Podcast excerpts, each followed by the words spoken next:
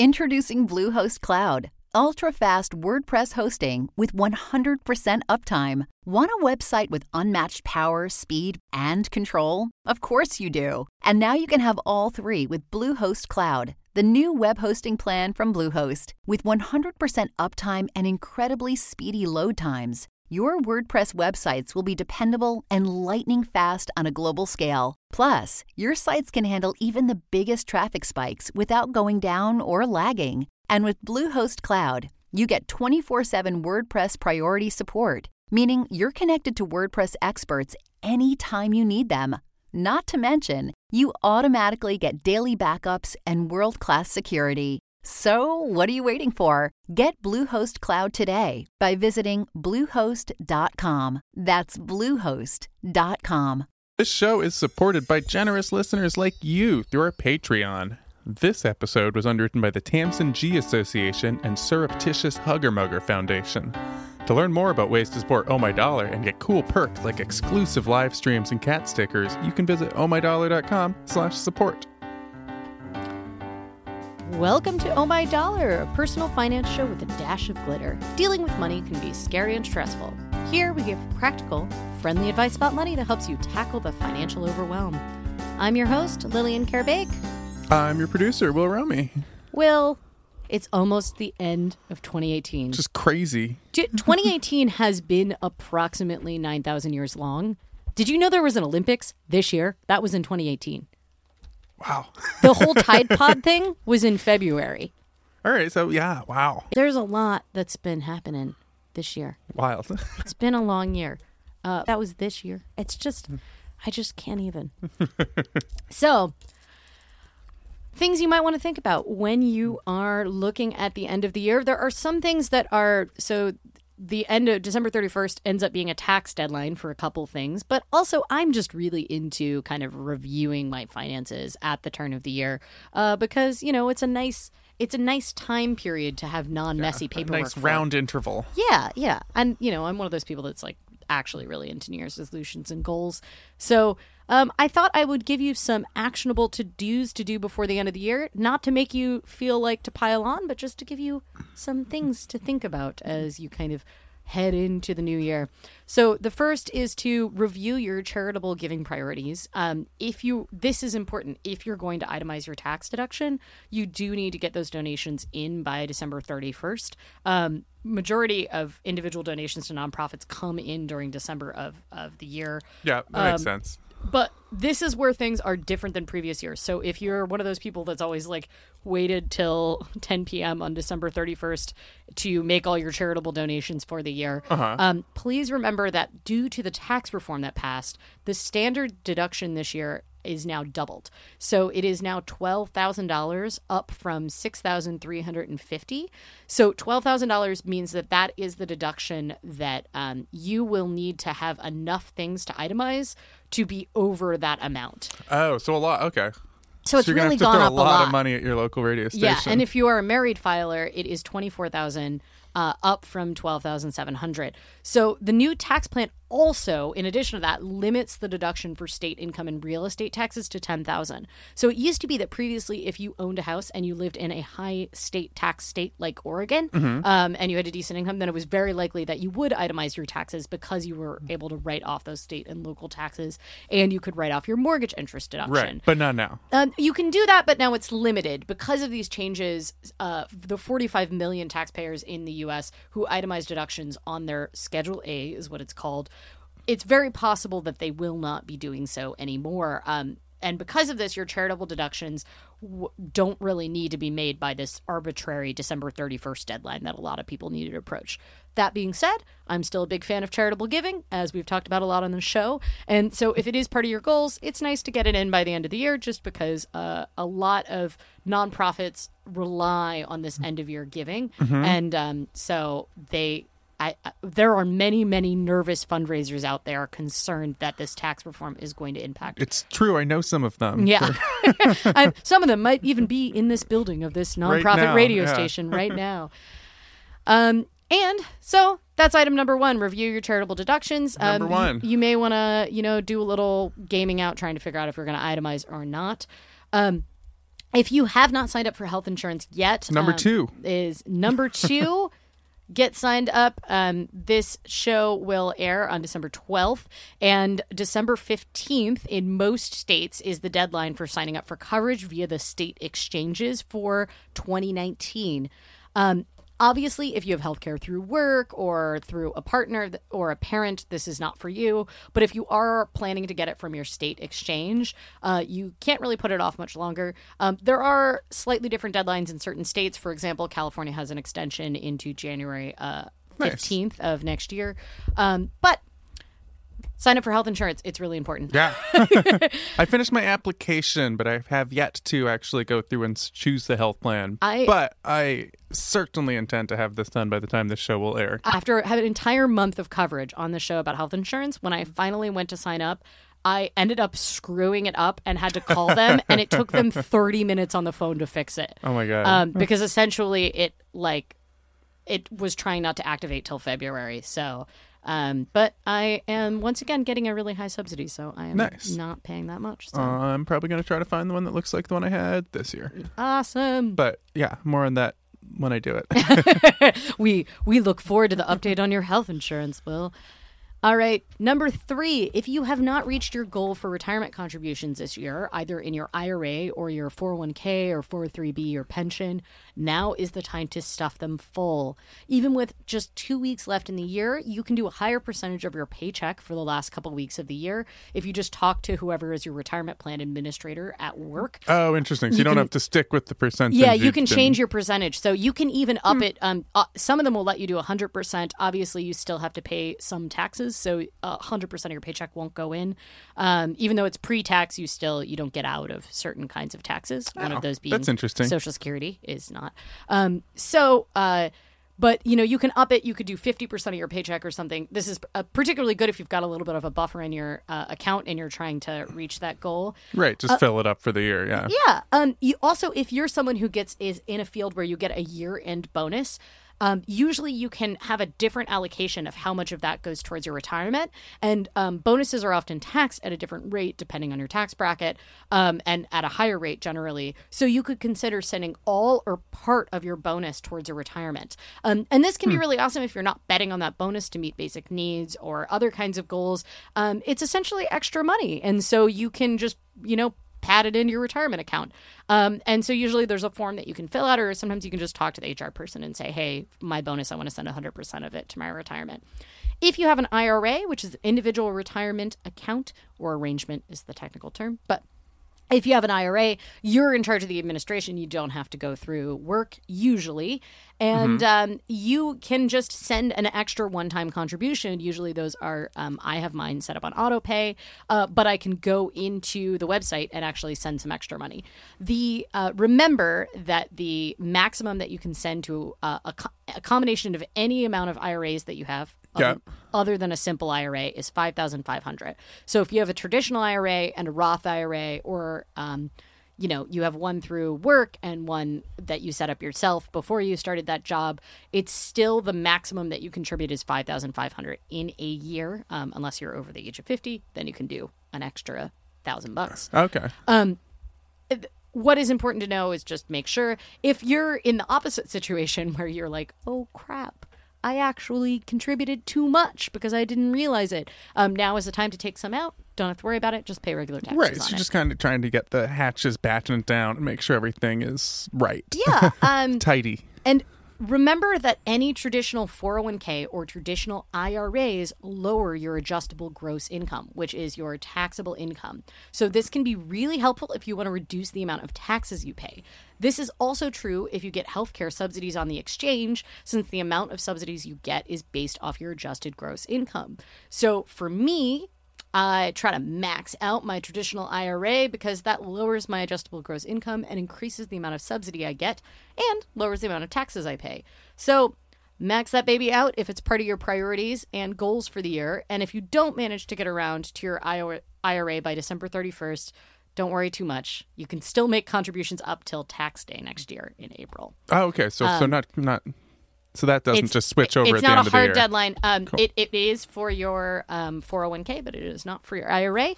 So um, what you can do is just toggle, and you need to tell it to be a prior year contribution when you make that um, cool. next year.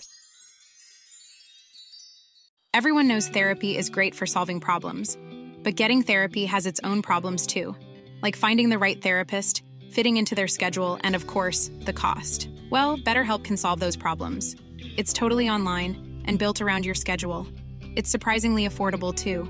Connect with a credentialed therapist by phone, video, or online chat, all from the comfort of your home.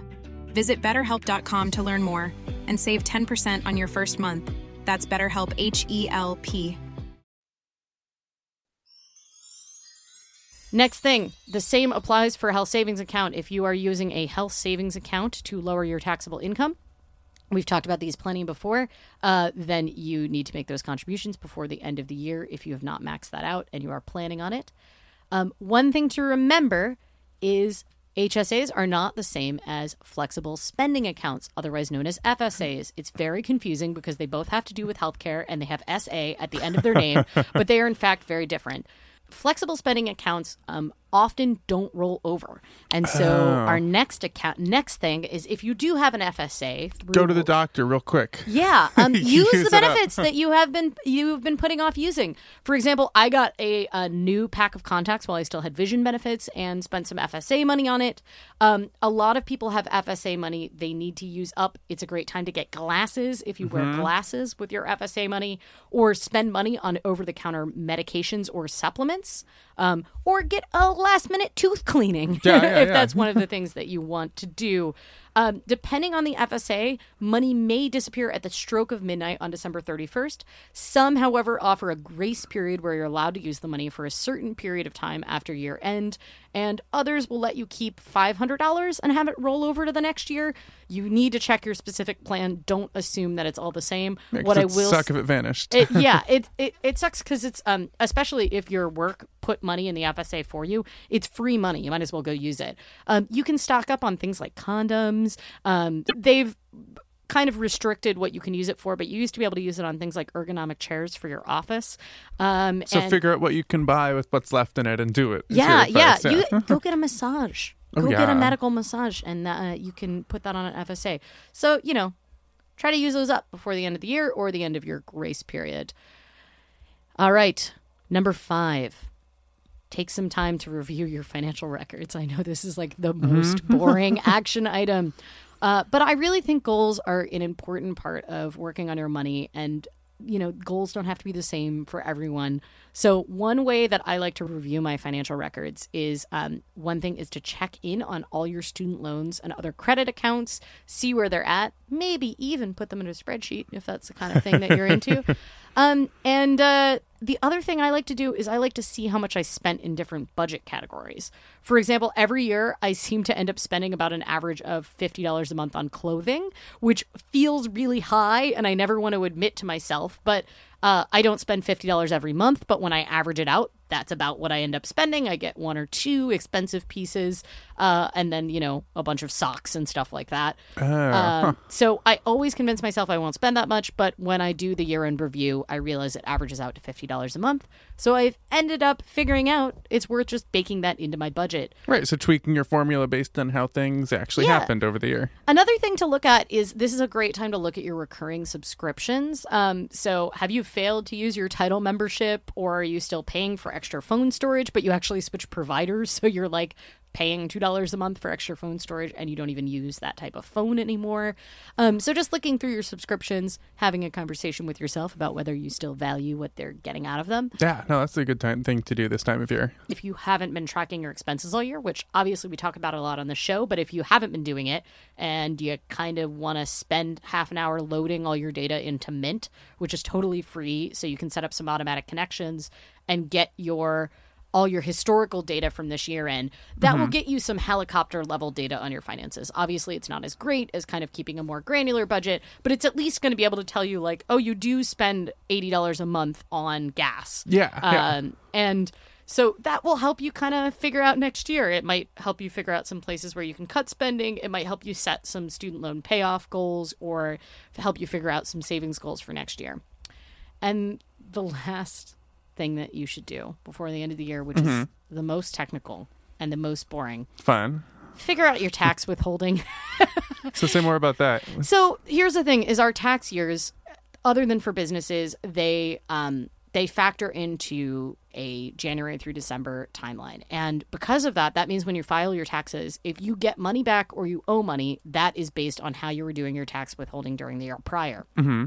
So, tax withholding, how it's calculated is quite simply when you fill out that form when you first get hired on the on the day where you first get hired and you've got like a massive pile of paperwork and one of those paperworks is a kind of boring tax form that you've seen before. Yeah. And you have to fill in a bunch of zeros or ones and you're like not 100% sure you did it Oh, right. uh-huh. Yes I never am. that that is the tax withholding um and one thing to look look at is like hey did i am i going to get a bunch of money back did that mean i was lending money to the government all year um maybe i should lower my tax withholding for next year so that they don't owe me money um or if you're really stressed out because every April you end up having to pay the IRS some money because your withholding wasn't high enough, then you can adjust your withholding for next year. So if you kind of have that feeling every April where you're like, eh, I don't like the end result of doing my taxes. You mean I don't just have to wait around until the next April to No, feel that way again? No, no, you can you can adjust your withholding and kind of change that. So I think it's a great time to do it. Um, I linked to some resources for uh, kind of figuring out and calculating your tax withholding. Uh, that can be helpful for kind of figuring out things. Um, and I didn't really mention it because it doesn't apply to everybody, but if you do have some 1099 income, so you own a small business or you do some freelancing, um, December 31st, as long as that is your business's tax year, which is standard for most people. Yeah, unless you're doing something weird and Yeah. you probably know about it. right and you are on a cash based um, accounting system which Mm-hmm. the vast majority of small businesses and freelancers are Uh-huh. um, you will know if you have an accrual based accounting system which is what Right, because you would have done something you would to have, have yeah, made you, that. you would have chosen that hopefully you didn't just randomly choose it um, and so if you have cash based accounting december 31st is the deadline to um, buy things to, to Hmm.